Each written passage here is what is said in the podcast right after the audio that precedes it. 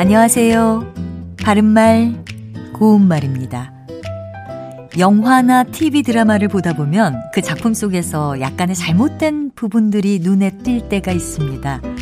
이런 건 제작진의 무성의한 태도에서 나온 것으로 생각할 수도 있겠지만, 뭐 또 이런 장면들을 찾아내는 것도 관객들에게는 상당히 흥미로운 부분이 될 수도 있습니다. 우리 속담에 옥에도 티가 있다라는 게 있죠.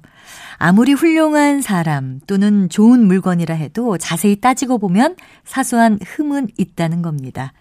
또 나무랄 데 없이 훌륭하거나 좋은 것에 있는 사소한 흠을 가리켜서 옥의 티라고 하는데요. 작품 속에 등장하는 실수들 역시 보통 옥의 티라고 부릅니다.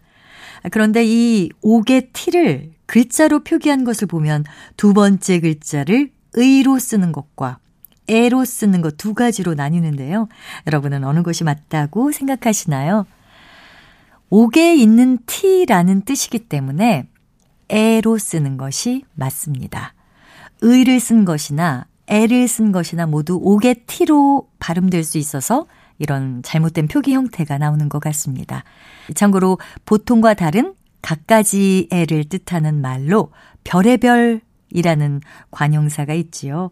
이 경우에는 두 번째 음절에 의자를 쓴다는 것도 함께 알아두시면 도움이 될 것 같습니다. 바른말 고운말 아나운서 변희영이었습니다.